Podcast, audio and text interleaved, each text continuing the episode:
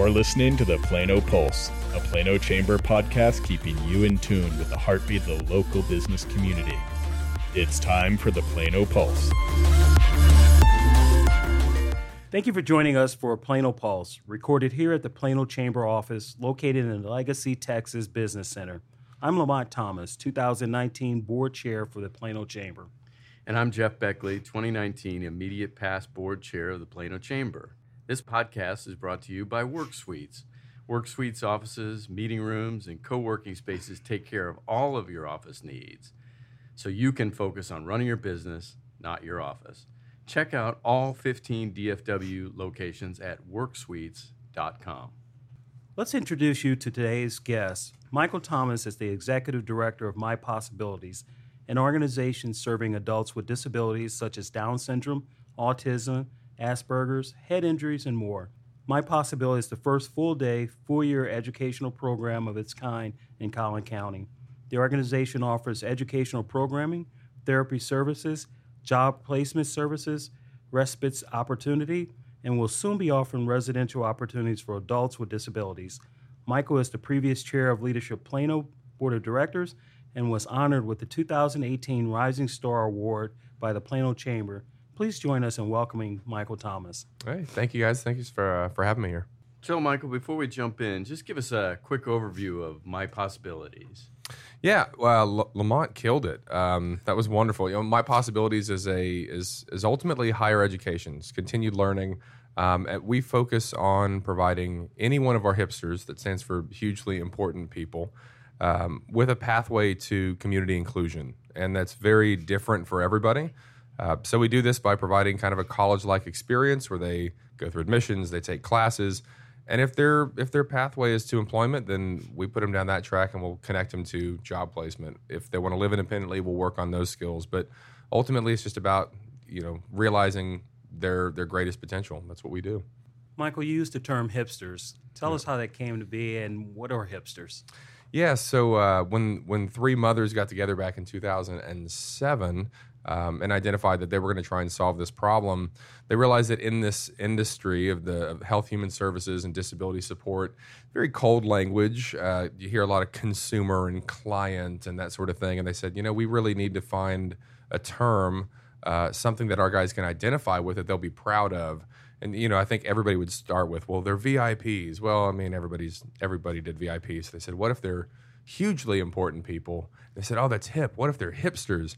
And seriously, they had no clue that hipsters was a thing in another part, you know, in Austin and Seattle, that sort of thing. So today it's just it's just really great marketing for us. Uh, but our guys self-identify as hipster. That's the, they're proud of that term, um, and it identifies anybody that we serve within the special needs world at My Possibilities.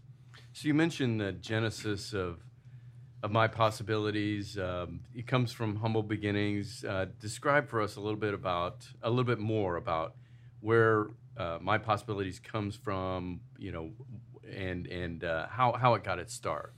Yeah, uh, you know, it's funny.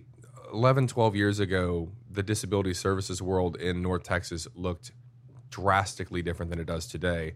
Uh, today, there are half a dozen organizations that are well known, well respected, that are serving uh, adults with disabilities in a really great way.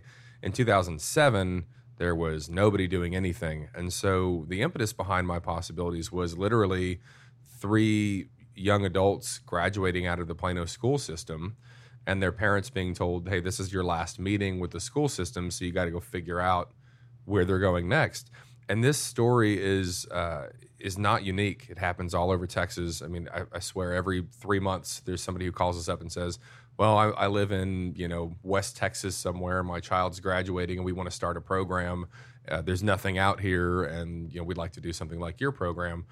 That was what that's what kicked it off. They went around North Texas looking around for a place where their children could continue to grow and realized that the state expectation at the time was not growth, was not education, it was adult daycare. And effectively a child could come out of a school system in Texas and at 20, 21 years old be told that coloring and and you know Disney movies was was acceptable. Uh, and these are these were very type A moms that was not going to fly for them. Sure. And uh, so the as the lore would have it, they met at a Starbucks and they scribbled on a napkin, kind of what they thought could be a blueprint for an organization. And fast forward 11 years, they they kind of hit the nail on the head. So Well, and the statistics are pretty striking too in Yeah. terms of, uh, you know, occupation. Those that are employed, uh, hugely important people that are employed after they uh, graduate high school. How many of them, you know, are, are really kind of cared for with by their family? Yep. I was reading up some of that on the website recently here, and uh, you, know, you know those fact uh, those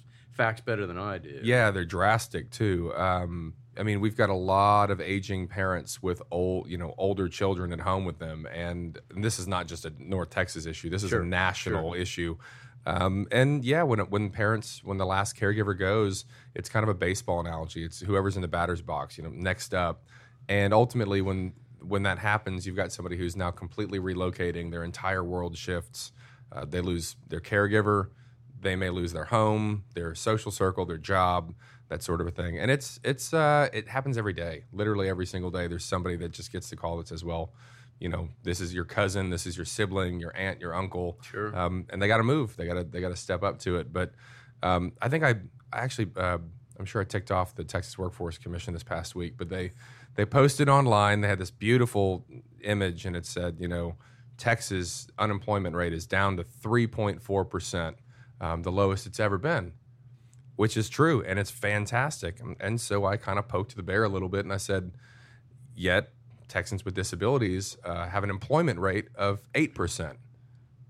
You know, how do we work on? They, they didn't. They didn't respond. There was no. There was no dialogue there. But that's what it looks like if you come out of high school with a, with special needs.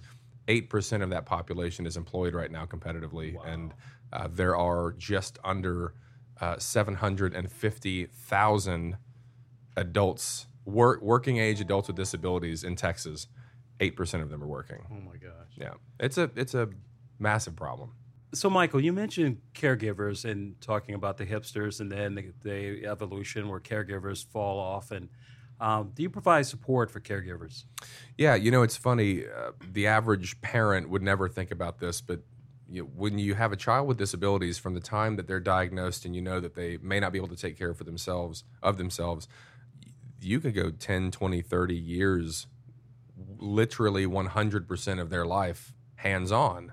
And so, from a uh, being able to take a vacation or have a night off or go to dinner, I mean, those opportunities for a lot of our families have been non-existent. So we we do offer a respite program where we will step in, uh, sometimes completely over a weekend, sometimes just an evening. There are times where it's been an entire week where we allow kind of a caregiver to take a step back, take a breather, find some time for themselves, and we go in not only to provide the care that they need in that time period, but we also give reports back and we let them know hey, here's how you know your daughter or your son is doing um, independently or working with peers, so they can start preparing for what the long term looks like when they're let they let their child go live independently. So we we do that. Uh, we have a, a full staff running, you know, 365 days a year doing nothing but respite care. So the, the my possibilities started in 2007, and you guys have grown phenomenally since then. I mean, how many hipsters are in the program? And I guess kind of the follow up question is, how many folks uh, have uh, special needs children that aren't able to be served? I mean, you're obviously uh, resource limited. You know, what's that process look like, and how many folks are out there that are looking for help? Yeah, when we when we opened our doors in June of 2008, uh, we had 10 hipsters. That was the in a, in a 10,000 square foot building, which I think a lot of people said at the time was a little ambitious. Um, we've twice outgrown facilities that we've been in, and today we serve somewhere around 450 to 500 a week in within the educational program and then we'll see 100 to 150 a week out in the community. So they're working we're providing job coaching or job training. So um, weekly we'll see yeah, anywhere between you know 550 600 hipsters a week. Sadly our waiting list uh, today it's a good and a bad thing but our waiting list today is longer than it's ever been.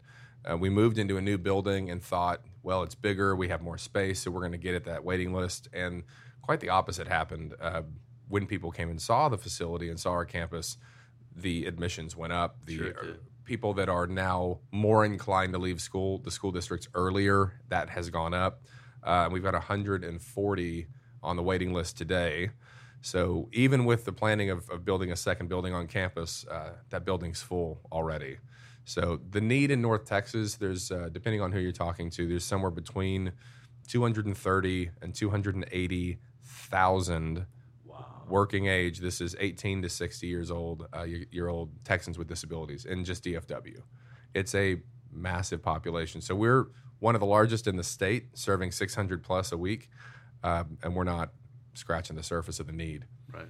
So, Michael, it's a little fun here. Take us into the boardroom when you run in there with your ideas about let's grow, let's do more, let's do this. What are those meetings like? I can only imagine your board board of directors looking at you saying, "Here we go again." Yeah, yeah, that is um, that's a fun topic. Uh, can you promise me no board member will hear this podcast? I'm kidding. Um, so you know, it's Just don't name names. Yeah, what's what's funny? Um, there's definitely a, a, a fast pace to the organization, and I think what's beautiful about the the flexibility that our staff and our team has is the board absolutely believes in the long term vision. They holistically embrace the pace of growth, natural growth. So uh, I think the the good news is it's embraced, uh, and and then there are times where you know, if I have more than one or two new things on the agenda, I can I can start seeing people sit back in their chair. They start wiping their brow. Um, you know, it, and it's like, dude, you know, slow down a little bit. Let's let's take care of some of these things. But the truth is, the uh, day an organization becomes stagnant is the day somebody else passes and passes you up and does something else. And we are we are dedicated to being that provider, to being that creative solution, and, and providing new opportunities. So we're obligated to constantly create but it doesn't make it doesn't make it uh, always the most comfortable seat for a board member. Um, they get over it. So we have some more questions for Michael, including what the future holds for my possibilities. But first, let's take a quick break for a message from the presenting sponsor of Plano Pulse, Work Suites. Are you looking for a place to get your work done? Work Suites is not only impressive looking, they also offer affordable full service offices, meeting rooms, and co working spaces that are designed for privacy, productivity, and professionality. Available furnished or unfurnished, these turnkey offices are move in ready today with no long term lease commitment and minimal upfront capital. Contact WorkSuites.com or call 888 312 WORK to check out any of their three Plano locations or 15 DFW area locations. That's 888 312 WORK or WorkSuites.com. Welcome back to Plano Pulse. We're here with Michael Thomas, Executive Director of My Possibilities. Thanks again for joining us, Michael. Thank you. So we talked a little bit. You mentioned the new campus, and uh, and and all that embodies. I mean, you guys had a, a, a bold idea to create a new campus there off George Bush. Beautiful facility, by the way. Tell us a little bit more about the campus, what it does, how it serves uh, the hipsters and the community you're trying to serve. Yeah, well, in 20, thir- July of 2013, we moved into uh, a new building. We renovated over off of uh, Dorchester, kind of by the PISD administration building. And it was supposed to be a three to four year growth building. It was twice the size of our first home. And six months in, we had filled it. And in December of 2013, at the board meeting, where we were all just kind of getting used to these this new building, we had our first discussion about we're full and the waiting list is still there and we got to be thinking about what's next. They didn't want to hear like what's next 6 months in, but that's where we were. Sure. And the conversation really uh, the charge was okay, think big and think long term. What do we need to do? And it went from just buying another building and buying another building to let's go find let's develop a campus. Let's go find land and and put ourselves someplace where we can grow over time. Um, and that became a $25 million campaign that uh, we privately launched in the middle of 2014. And then we publicly launched, uh, actually, no, middle of 2015 is when we launched the, the campaign privately.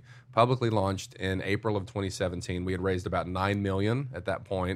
And from April 17th to today, we're at about, we're just a hair under 21 million. Wow. Um, so we've got four million ish left uh, to all the the wonderful donors that are listening to the podcast.